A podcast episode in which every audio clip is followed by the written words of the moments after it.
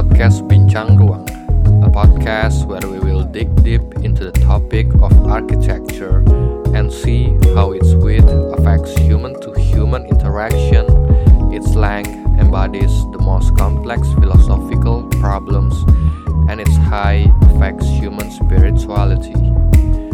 Sit back and listen to how the space around you is built with multidimensional paradigm.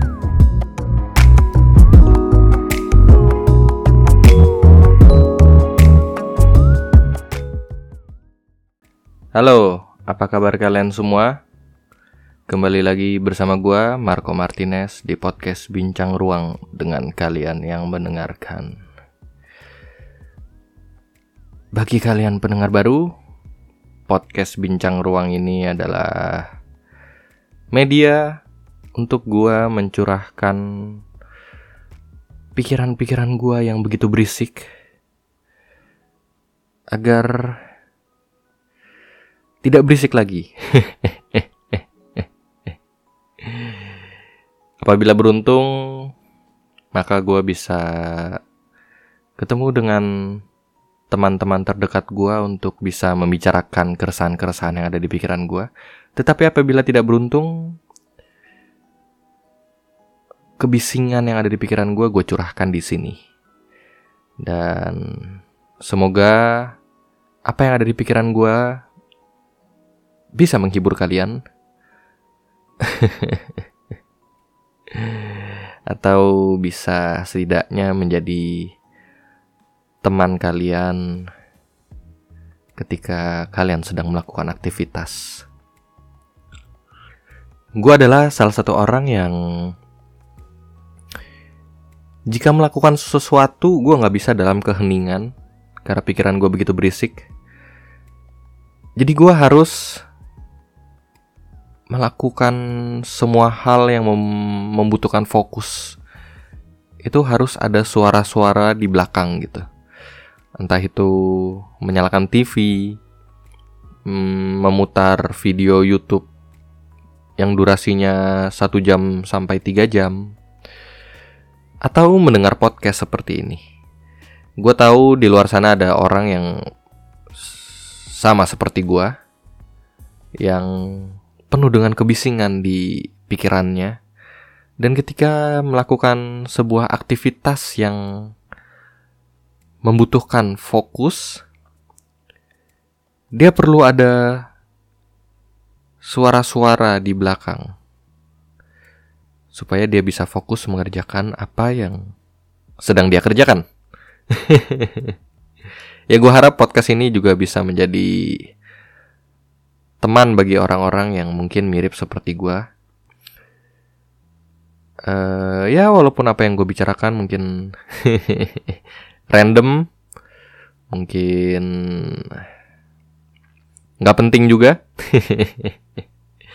dan mungkin juga tidak di backup oleh fakta-fakta ataupun kebenaran-kebenaran. Jadi Gue selalu menyarankan bagi pendengar untuk tidak menjadikan podcast ini sebagai sumber kebenaran, sumber fakta. Podcast ini hanya bertujuan untuk merangsang pikiran-pikiran di luar sana untuk bisa memunculkan pertanyaan-pertanyaan atas hal-hal yang mungkin tidak terpikirkan sebelumnya. Jadi gue mencoba, selalu mencoba untuk bisa memiliki pandangan-pandangan yang di luar pandangan umum.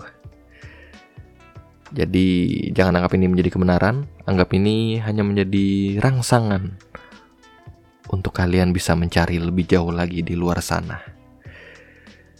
Um, apa yang mau dibicarakan hari ini? Seminggu ini lagi lagi uh, ribut banget di media sosial karena ada kasus orang bule yang membuat netizen Indonesia ketar-ketir, cemas dan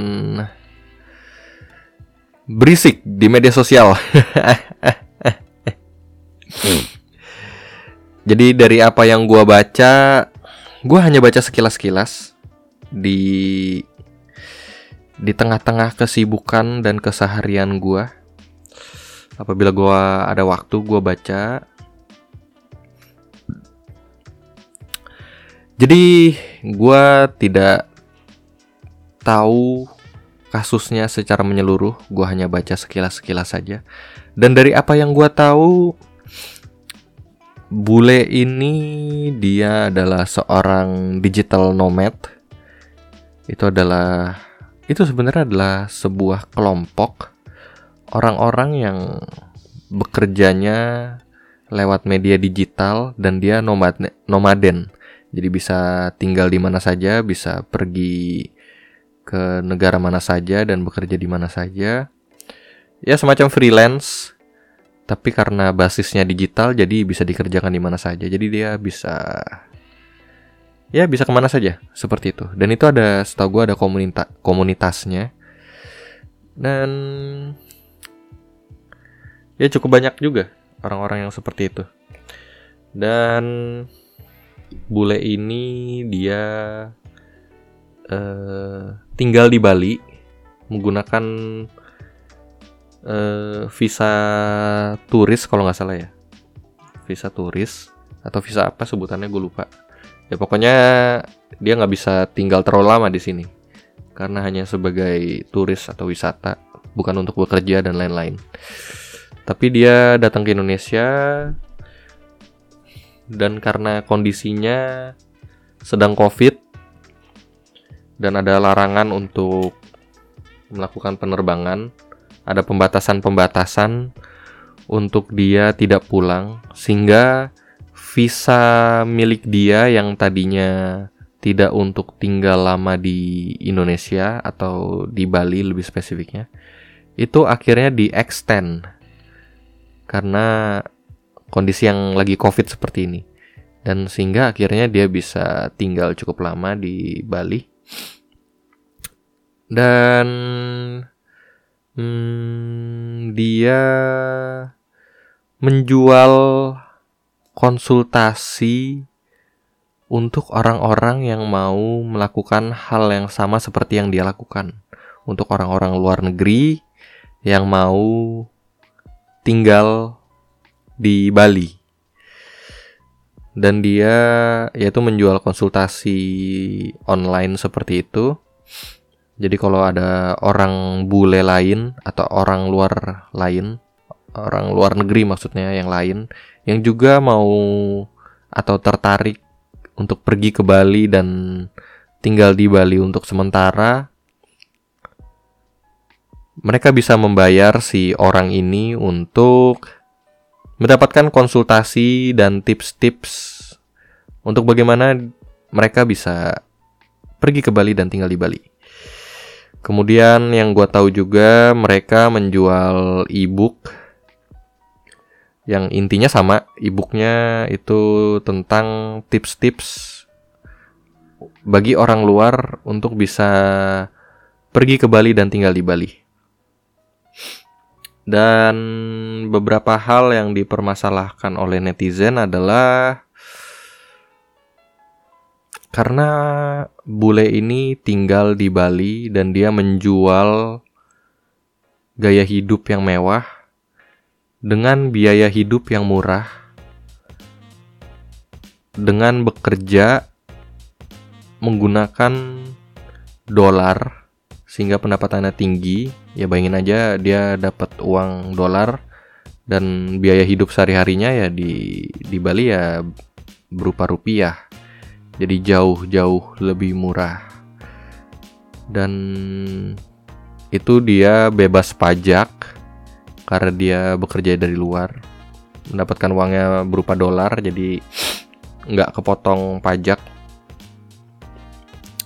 Gue nggak tahu sih aturan pajak itu seperti apa. Apakah kalau misalnya gue bekerja secara online untuk perusahaan dari luar negeri apakah gue tidak perlu membayar pajak di Indonesia gue nggak tahu juga atau karena dia bukan WNI atau gimana gue nggak tahu sih Ya tapi kira-kira seperti itu yang dipermasalahkan netizen. Dan um, ya dia juga menjual mimpi-mimpi untuk orang luar bisa datang ke Bali dan tinggal di Bali dan melakukan hal yang sama yang seperti yang dia lakukan. Memanfaatkan kondisi yang sedang kewalahan karena COVID gitu. Jadi karena COVID ada beberapa peraturan-peraturan yang mungkin dilonggarkan atau seperti apa, ada peraturan-peraturan yang tidak biasa.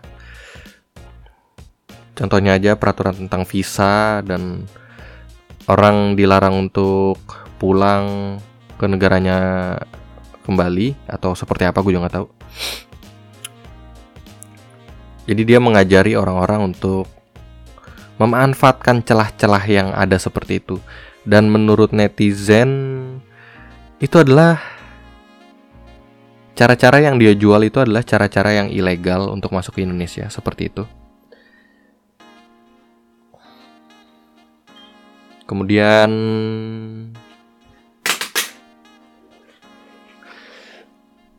hmm, yang dipermasalahkan lagi adalah uh, aduh.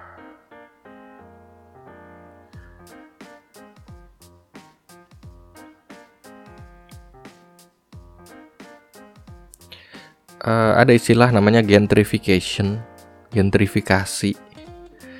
Itu ketika gentrifikasi adalah sebuah proses uh, di mana uh, kondisi lokal yang miskin itu berubah karena ada orang-orang kaya yang pindah ke area tersebut gitu. Karena ada orang yang punya uang pindah ke lokasi tersebut, mengaktifkan ekonomi di area tersebut dan orang-orang di area tersebut, orang-orang lokal di area tersebut yang tadinya miskin kualitas ekonominya bisa meningkat karena ada orang kaya ini yang pindah ke situ dan itu bisa meningkatkan ekonomi, meningkatkan bisnis, uh, mendatangkan bisnis. Hmm, tapi ada kecenderungan untuk menendang orang-orang lokal gitu. Jadi karena dia menarik bisnis-bisnis baru, orang banyak datang ke area tersebut karena ada bisnis-bisnis di situ. Uh, jadi orang-orang lokal yang tidak punya uang ya akhirnya tergusur, tanahnya dibeli dan lain-lain. Ya seperti itulah. Itu juga yang dipermasalahkan karena dia mengkampanyekan untuk orang luar negeri untuk bisa pindah dan tinggal di Bali dan bisa bekerja dari luar negeri tetapi tinggalnya di Bali dengan biaya yang rendah tapi pendapatannya tinggi.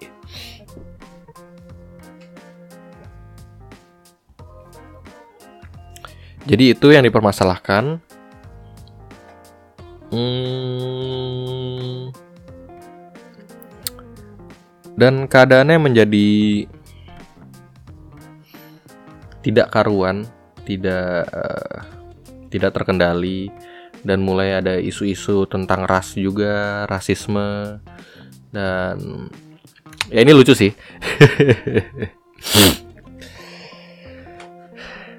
Jadi yang gue tahu orang ini ngepost dan tiba-tiba menjadi viral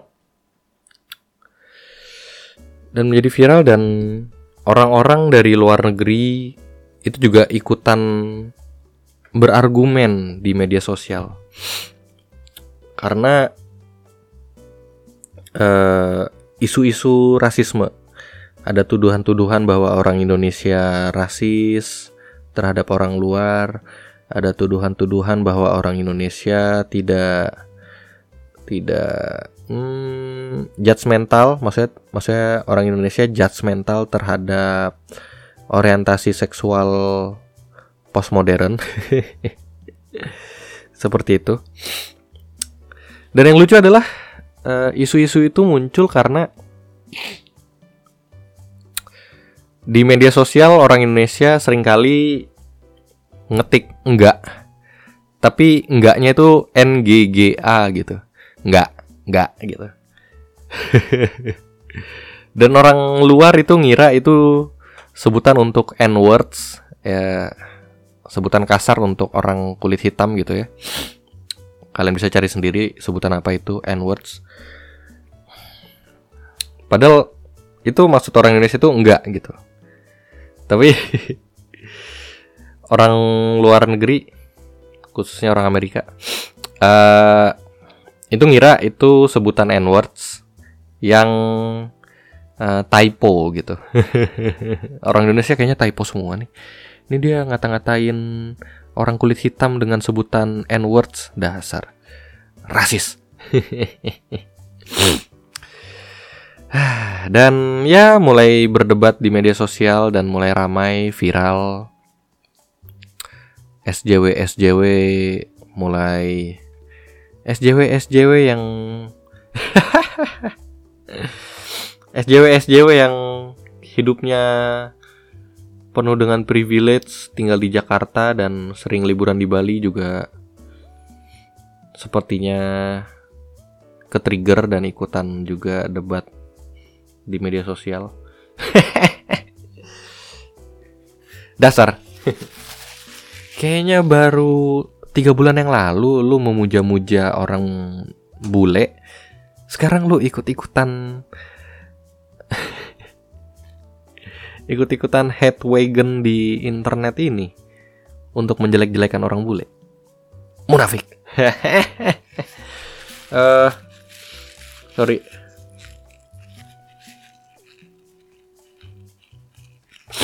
ya seperti itu dan akhirnya pihak imigrasi uh, ambil tindakan dan yang gue tahu dari berita terakhirnya kedua orang bule ini ya jadi ada dua orang dua orang bule ini dideportasi. Mampus lo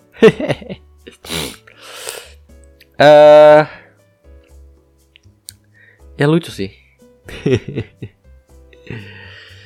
Gue justru kepikiran kayak ya gue nggak tahu ya. Gue mungkin udah terlalu skeptis dan gue mikir kayak yang gue tahu ini orang Indonesia orang Indonesia ini sangat memuja-muja culture atau gaya hidup dunia barat gitu terutama kaum kaum SJW social justice warrior dan gue lihat pertarungan yang ada di media sosial itu kiri melawan kiri gitu. Pandangan politik kiri melawan pandangan politik kiri. Hanya beda beda stand saja gitu. Uh, eh, SJW SJW Indonesia Social Justice Warrior. Itu mungkin termasuk di spektrum kiri juga. Melawan orang-orang anti rasisme di dunia barat. Yang itu juga termasuk spektrum politik kiri. Dan orang-orang konservatif yang ada di kanan mungkin ketawa-ketawa sih ngelihat orang-orang ini pada berantem. Lucu banget sih. Gue udah skeptis gitu dengan orang-orang ini. Kiri melawan kiri. Ya begitulah memang. Ya memang kalau lu condong pada kebebasan di mana itu adalah kiblatnya adalah chaos gitu ya pasti akan seperti ini gitu. Berantem berantem jadi nggak selalu kiri ngelawan kanan gitu. Karena orang-orang di kiri ini begitu chaosnya tidak percaya dengan struktur, tidak percaya dengan pemikiran-pemikiran lama, tidak percaya dengan kebijaksanaan dunia lama, yang salah satunya itu termasuk uh, agama misalnya. Jadi mereka terlalu bebas dan terlalu chaos, terlalu chaotic dan ya begitulah kiri lawan kiri. saling berantem saking chaosnya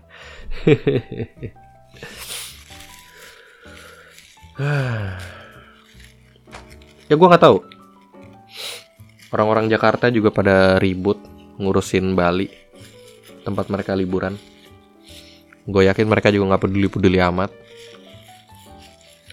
Ya mereka cuman ada keterikatan terhadap Bali karena setahun sekali mereka pergi ke sana dan bisa posting di media sosial kehidupan mewahnya di kolam renang dan lain-lain di pantai pakai kacamata hitam. Pada kenyataannya mereka juga nggak punya keterikatan nggak punya kepedulian terhadap culture Bali itu sendiri. Dan nggak tahu orang-orang Jakarta ini juga ke Bali juga tidak mengikuti cara hidup Bali gitu. Tapi mereka juga ke Bali ya perginya ke klub-klub malam yang di mana itu adalah gaya hidup dunia barat gitu. Ke klub-klub malam minum minuman keras, pakai pakaian pakaian barat. Ya mana ada nih orang Jakarta yang ke Bali dan pakai pakaian tradisional Bali selama di Bali gitu. Tapi giliran ada begini ya mereka yang ribut-ribut. Gua justru penasaran sih pendapat orang Balinya sendiri tuh gimana gitu.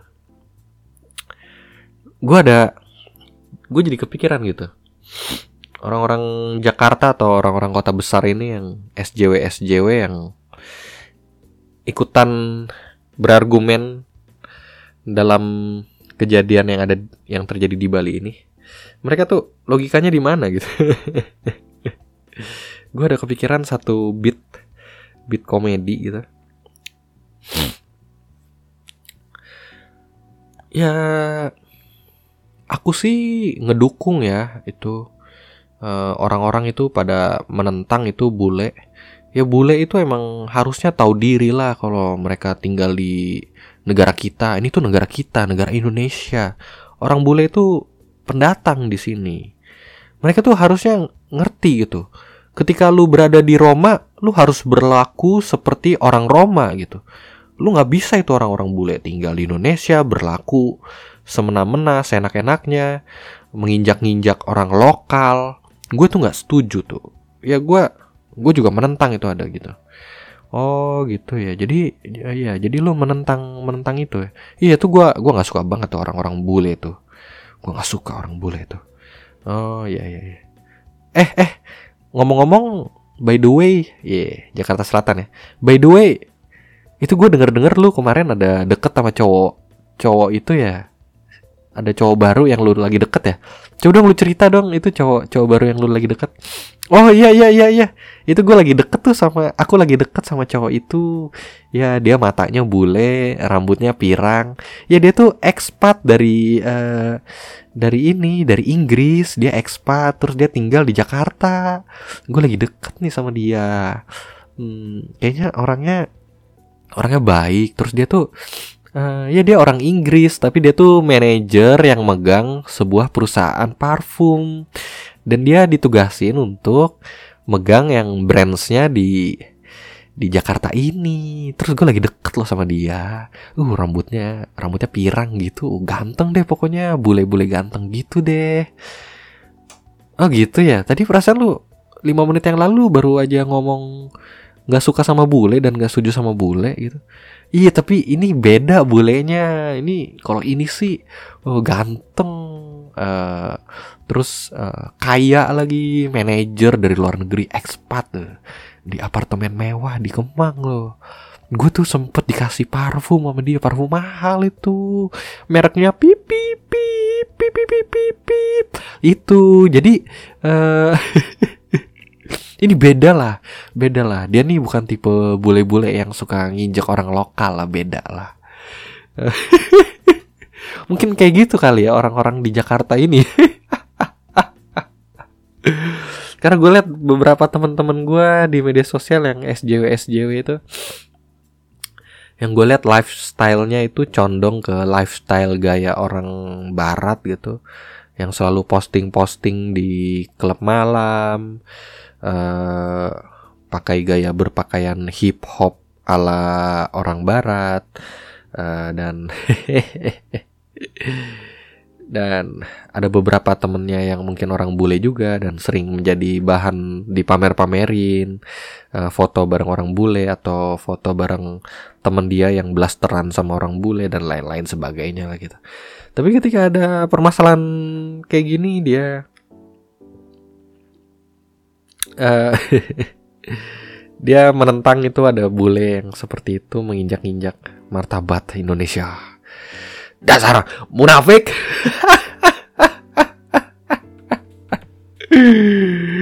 Iya tuh gue nggak suka banget itu bule di Bali tuh. Emang bagus itu di deportasi aja. Oh gitu ya. Uh, uh, uh, gimana itu cowok lu yang kemarin? Oh iya itu cowok gue itu dia ekspat dari Inggris loh uh, dasar munafik ah, ini emang orang-orang ini ya, aduh. Gue saking skeptisnya nih.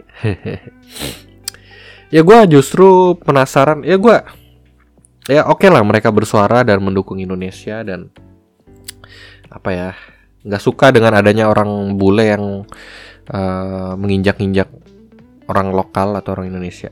Tapi gue justru penasaran pendapat orang-orang Balinya sendiri gitu. Gue sempat ada temen di Bali dan gue coba tanya ya dia justru dia justru nggak tahu sih. Ya gue gua gua nggak tahu tuh. Eh, nggak uh, tahu itu ada ada berita itu. Gue cuma baca dikit-dikit doang sih. Kenapa sih itu masalahnya? Gue nggak tahu sih orang bule eh orang Bali gimana pendapatnya mungkin mereka saking udah terbiasa ya dengan bule ya jadi biasa-biasa aja gitu justru orang-orang Jakarta ini yang ribut-ribut Padahal nih orang-orang Jakarta ini juga uh, orang-orang Jakarta ini juga memamerkan gaya hidup barat juga gitu. Yang mapan itu yang gaya hidupnya mulai uh, gaya hidupnya lebih condong ke gaya-gaya hidup barat kan. Ya coba kalau yang gaya hidupnya seperti yang di belahan dunia lain, belahan dunia timur gitu Uh. itu bu itu bukan mereka kan yang protes-protes yang protes-protes ini yang orang-orang yang gaya hidupnya condong ke barat kan yang dengernya dengernya lagu-lagu bahasa Inggris gitu uh, dasar munafik lu semua. Goblok. Goblok. Uh, tahu sih. Uh, ya dan gue sempat baca-baca juga di comment section di uh, salah satu channel media sosial.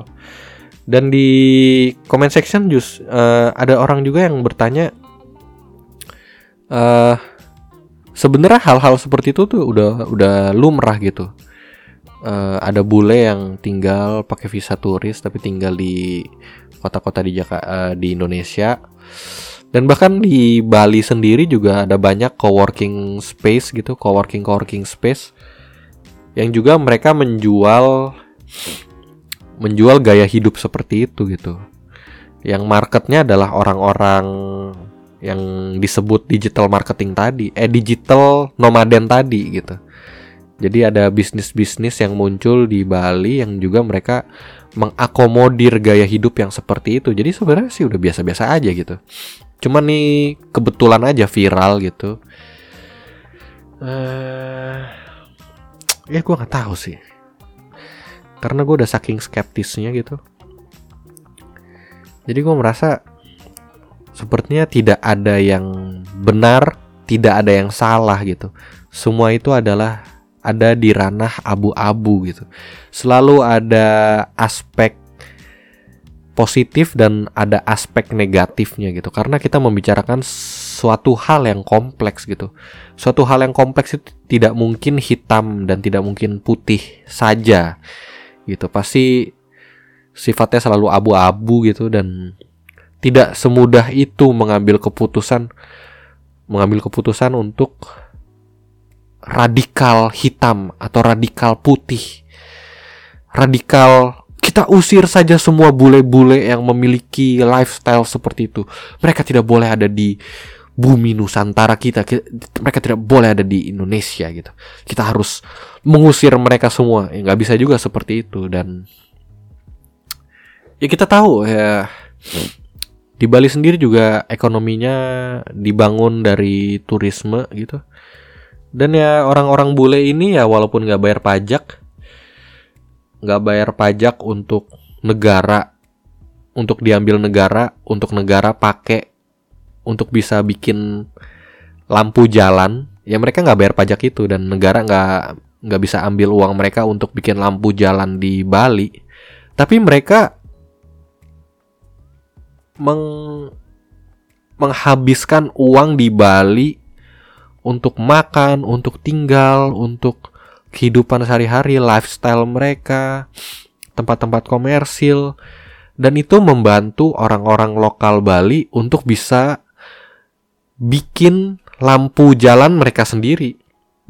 Nggak perlu dari negara. Contohnya seperti lampu jalan di rumah mereka sendiri, lampu jalan di rumah orang-orang lokal Bali itu sendiri gitu. Jadi mereka kan juga punya pendapatan di dari luar, dari luar negeri. Pendapatan itu mereka spend di Indonesia gitu dan jadi duitnya muter ke Indonesia juga kan ke orang-orang lokal juga gitu. Ada aspek-aspek seperti itu juga. Jadi sebenarnya ya dibilang kita nggak butuh mereka juga ya sebenarnya butuh-butuh juga gitu. Untuk ekonomi dari tourism negara kita gitu. jadi nggak bisa secara gamblang hitam atau putih kita ngusir mereka gitu. Itu kan kompleks juga masalahnya. Dan ya gue sempat diskusi juga sama teman gue dan teman gue memiliki concern takutnya, khawatirnya hal ini justru mencoreng turisme Indonesia gitu. Terutama ada isu-isu orang Indonesia rasis nih terhadap orang bule misalnya seperti itu. Dan menjadi Indonesia itu menjadi tempat yang tidak ramah untuk turis-turis luar negeri bisa menghabiskan waktunya dan uangnya di sini gitu. Ada kesan seperti itu tak takutnya, khawatirnya industri turisme di Indonesia justru jadi terkena backlashnya gitu, terkena dampak negatifnya dari hal ini. Dan ya tadi seperti yang tadi gue udah bilang, digital nomaden ini mereka udah punya komunitasnya sendiri dan itu ada di Ya karena ini adalah orang-orang yang berpindah-pindah nomaden. Ya jadi digital nomaden ini adalah komunitas yang sebenarnya udah tersebar di banyak negara juga dan karena sudah di banyak negara ya itu sebuah komunitas yang bisa dibilang cukup besar gitu. Dan takutnya dengan adanya kejadian seperti ini ya itu jadi malah Indonesia atau Bali itu sendiri malah justru menerima dampak negatif ya, menerima image buruknya dari komunitas ini gitu. Karena komunitas ini bukan komunitas yang terdiri dari orang yang sedikit. Nah, jadi ini udah cukup banyak gitu. Jadi ada ketakutan dan kekhawatiran di aspek itu juga gitu kan. Ditambah lagi apa yang si bule ini lakukan itu sebenarnya nggak ilegal gitu. Ya karena memang kondisinya lagi covid, uh, ya jadi visanya diperpanjang gitu kan. Dia nggak boleh terbang gitu. Bahkan penerbangan kan sempat ditiadakan gitu, hanya domestik saja, tidak bisa keluar dan lain-lain. Dan kalaupun mau terbang juga uh, tata caranya ada banyak dan nanti untuk bisa diterima di negaranya dia kembali juga mungkin ada prosedur-prosedur negara tersebut yang berbeda dari prosedur-prosedur di Indonesia gitu misalnya seperti itu. Jadi sepertinya sih tidak ilegal dan setelah set, kayaknya gue pernah baca beritanya bahwa setelah ditelusuri ya memang tidak ada yang ilegal gitu dari pihak imigrasi ya kalau nggak salah. Gue gue lupa sih. Mungkin kalian bisa cek ulang lagi gitu. Dan sebenarnya emang nggak ada yang salah gitu. Yang salah ya cuman dia sebenarnya yang salah hanya karena dia meng mengkampanyekan untuk orang-orang luar negeri yang lain bisa datang ke Bali untuk melakukan hal yang sama seperti dia gitu, memanfaatkan celah yang ada karena pandemi COVID-19 ini. Tapi itu pun juga let's be logical in here gitu. Let's be logical here. Uh, ngajak orang-orang luar negeri untuk bisa datang ke Bali. Selama bertahun-tahun Kementerian Pariwisata kita melakukan hal, hal yang sama gitu. kita juga mengkampanyekan untuk orang luar bisa datang ke Indonesia berlibur gitu, menghabiskan uangnya di Indonesia gitu. Jadi kalau secara logik ya itu makanya ya mungkin ada salahnya, tapi nggak sepenuhnya salah juga. Ini kan ranah yang abu-abu karena kompleks gitu. Kalau orang banyak datang dan menghabiskan uangnya di Bali gitu, bukan itu malah memajukan ekonomi Bali ya? Terutama kan karena Bali sekarang terpukul sekali karena adanya COVID-19 dan karena Bali sangat bergantung dari industri pariwisatanya gitu. Bukan itu malah bagus ya? Hah? Ngajak orang datang gitu ke Bali, bukan yang malah bagus ya? Entah itu dengan memanfaatkan celah COVID atau apa pun ya. Ya, orang kalau nggak ada duit juga nggak bisa makan kali. Kita juga butuh orang-orang luar datang ke sini dan menghabiskan uang ya kali. Supaya industri pariwisata di Bali juga bisa naik lagi kali kan ada aspek-aspek itu juga gitu abu-abu kan kompleks mau bilang salah juga ya salah sih ya tapi ada poinnya juga gitu. Gimana sih? Nggak bisa mikir apa? Dasar lu semua nggak bisa mikir. Iya kan? Ya gue nggak tahu sih gue ngomong apa sih? Ya begitulah. Jadi uh, dan ya gue nggak tahu orang-orang Indonesia ini ribut-ribut masalah beginian padahal gaya hidupnya sendiri juga udah condong ke barat gitu. Dan gue mungkin coba kait-kaitin ke arsitektur kali ya. Gue sempat baca-baca dikit uh, gue nggak pernah ngerti itu orang-orang yang suka punya rumah dengan gaya klasik barat, klasik Eropa, klasik Amerika, klasik Mediteranian dan lain-lain. Jadi orang-orang ini kan yang protes-protes karena ada bule di Bali itu. orang-orang yang suka style-style seperti itu kan Hah? Iya kan? Apa gue salah? yang suka gaya-gaya arsitektur klasik barat uh, pakai jas minum martini ada minum whisky minum vodka uh, anggur merah dianggap nggak level. Ini orang-orang ini kan yang protes-protes ini, yang berisik-berisik ini. ya ngomong-ngomong tentang arsitektur, ya gue nggak pernah ngerti sih tentang orang-orang yang uh, ya tadi itu cuma bercanda ya.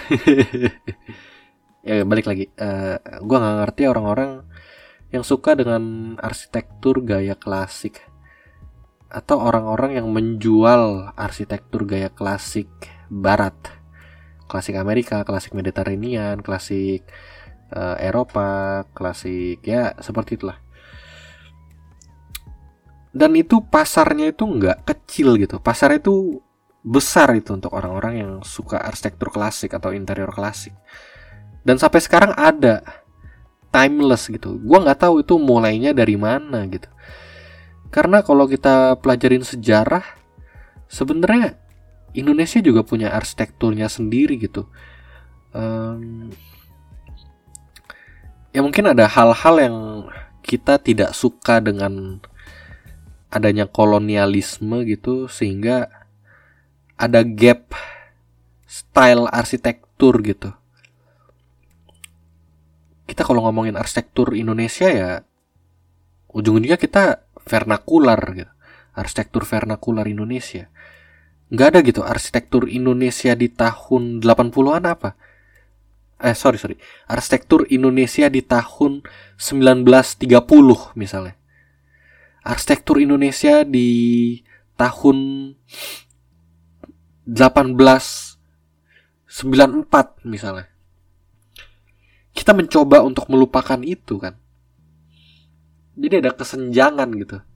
Arsitektur vernakular tiba-tiba lompat blok ke arsitektur modern. Ada gap perkembangan arsitektur di Indonesia menurut gua.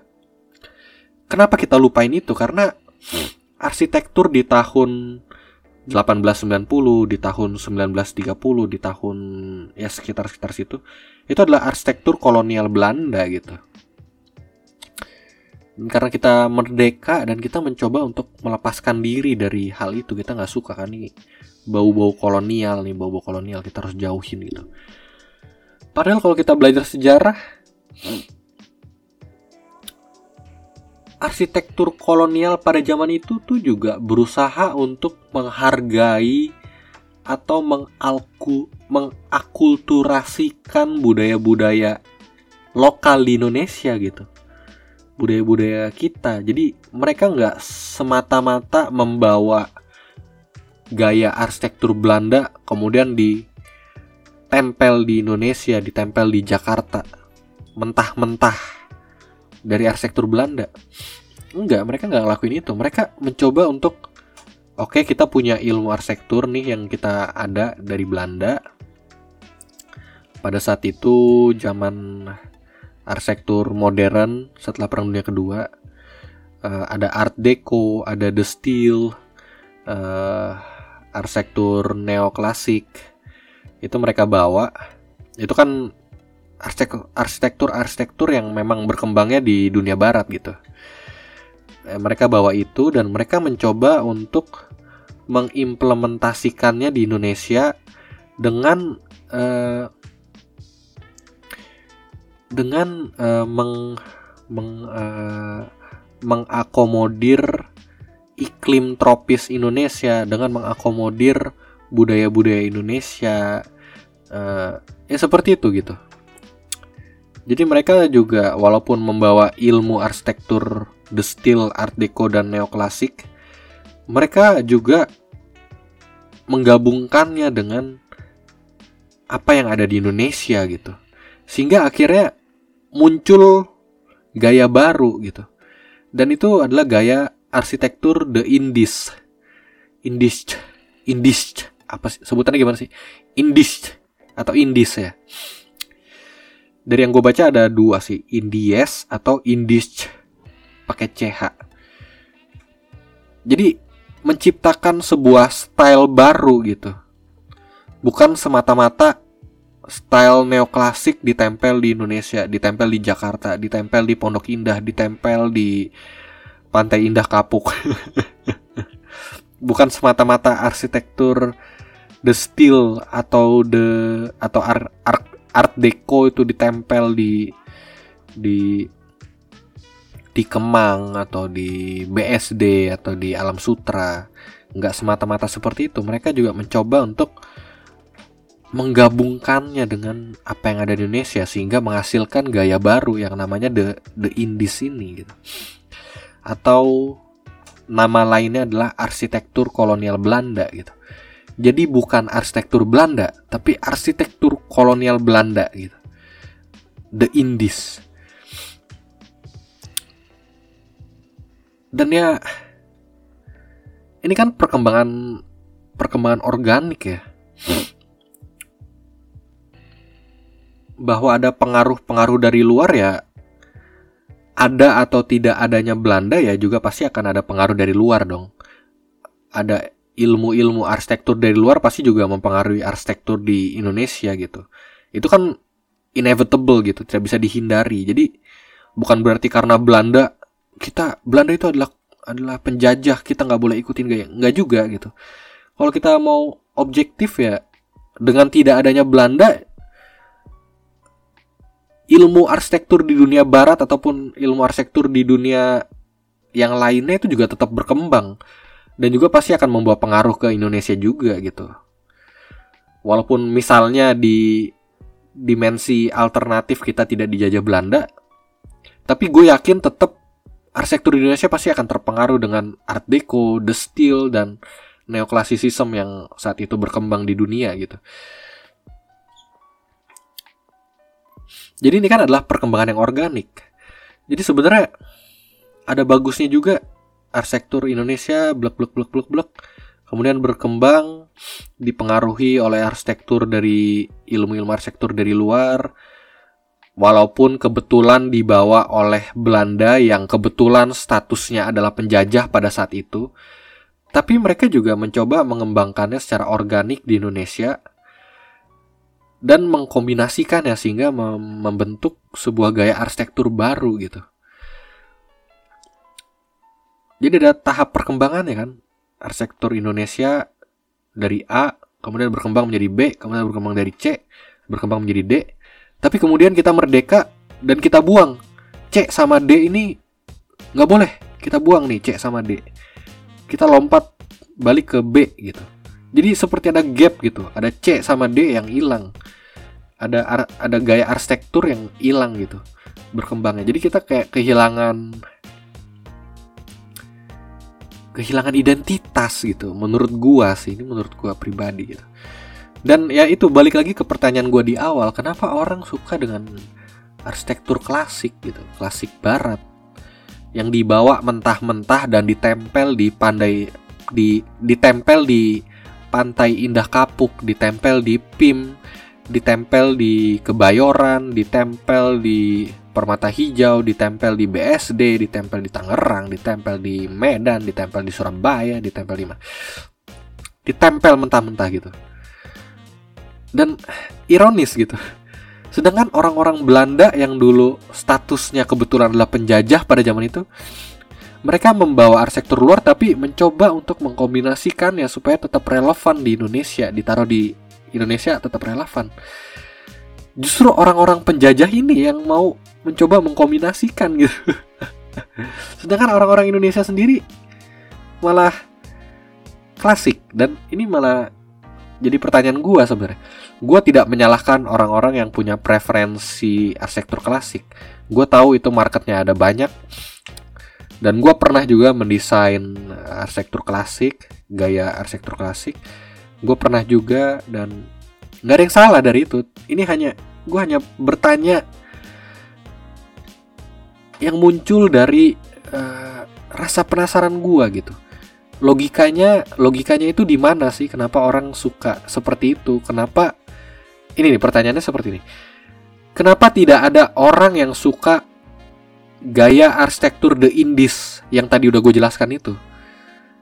Gaya arsitektur The Indies gaya arsitektur kolonial Belanda. Kenapa nggak ada orang yang uh, eh, gue pengen bikin rumah gue pengen bikin uh, gaya arsitektur The Indies gitu misalnya. Gaya arsitektur Art Deco misalnya atau The Style atau gaya arsitektur itu Art Deco The Style yang sudah di uh, diakulturasikan dengan Indonesia gitu.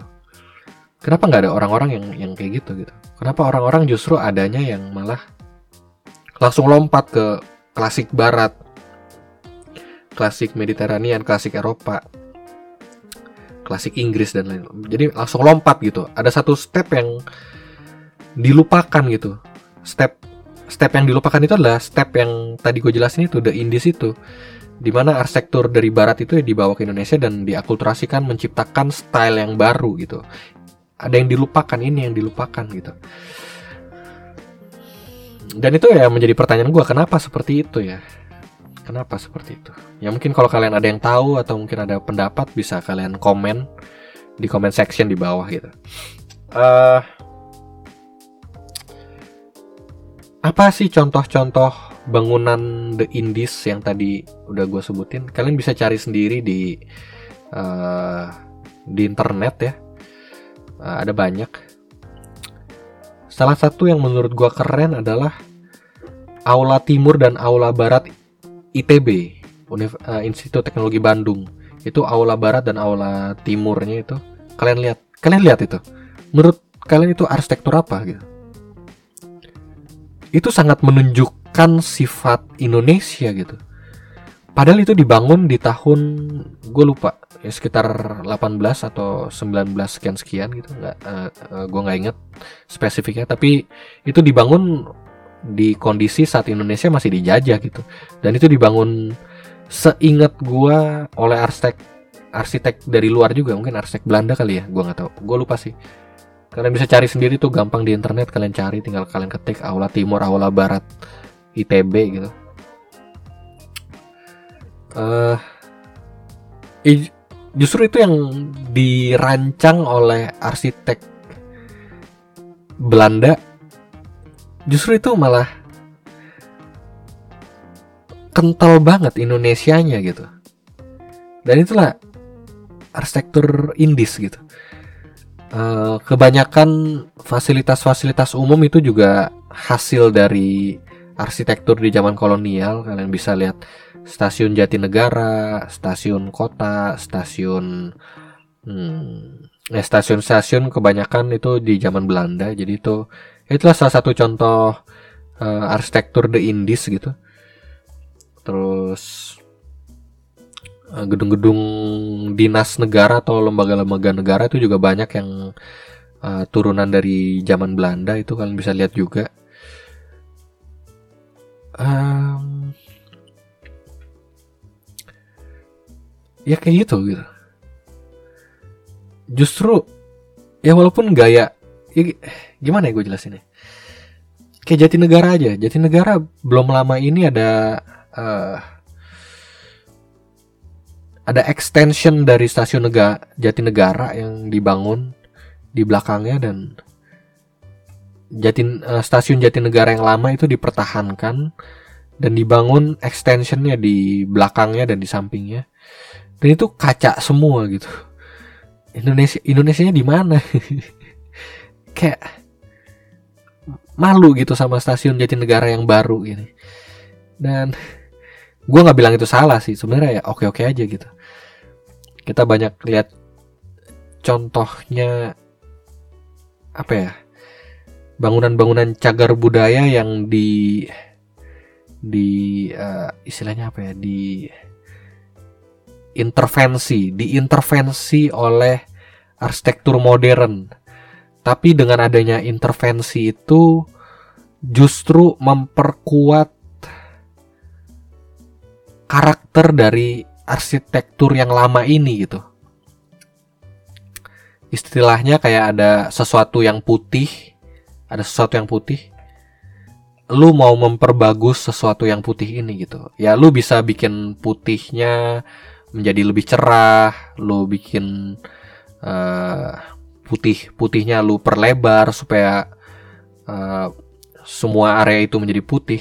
Tapi lu bisa juga lu bikin sesuatu yang hitam di sebelah yang putih itu gitu.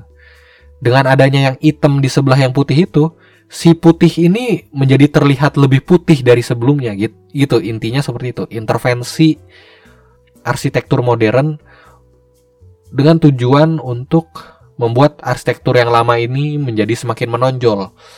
Itu udah banyak yang melakukan uh, pendekatan-pendekatan seperti itu dalam dalam membangun extension-extension dari bangunan-bangunan cagar budaya gitu. Kalian bisa lihat di di Singapura ada yang terkenal apa hub gitu. Gue lupa. Uh, jadi ada bangunan kayak bangunan-bangunan tua gitu. Di sebelahnya dia bikin bangunan uh, box kaca gitu dan itu malah memperkuat malah menciptakan keharmonisan yang justru tidak mengucilkan arsitektur tua ini gitu, arsitektur bangunan tua ini. Apa hub ya? Lupa gue. Pokoknya belakangnya tuh hub hub gitu. Hub terus kalian juga bisa cek uh, Libeskin itu dia juga banyak melakukan intervensi terhadap uh, bangunan bangunan tua. Uh, dia lebih radikal lagi intervensinya.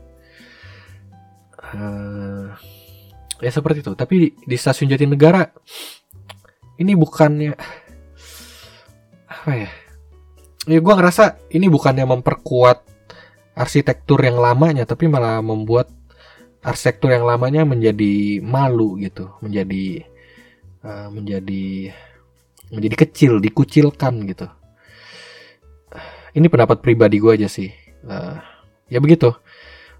Jadi gue ya gue nggak tahu kenapa arsitektur kolonial Belanda atau arsitektur the Indies ini kita lupakan gitu.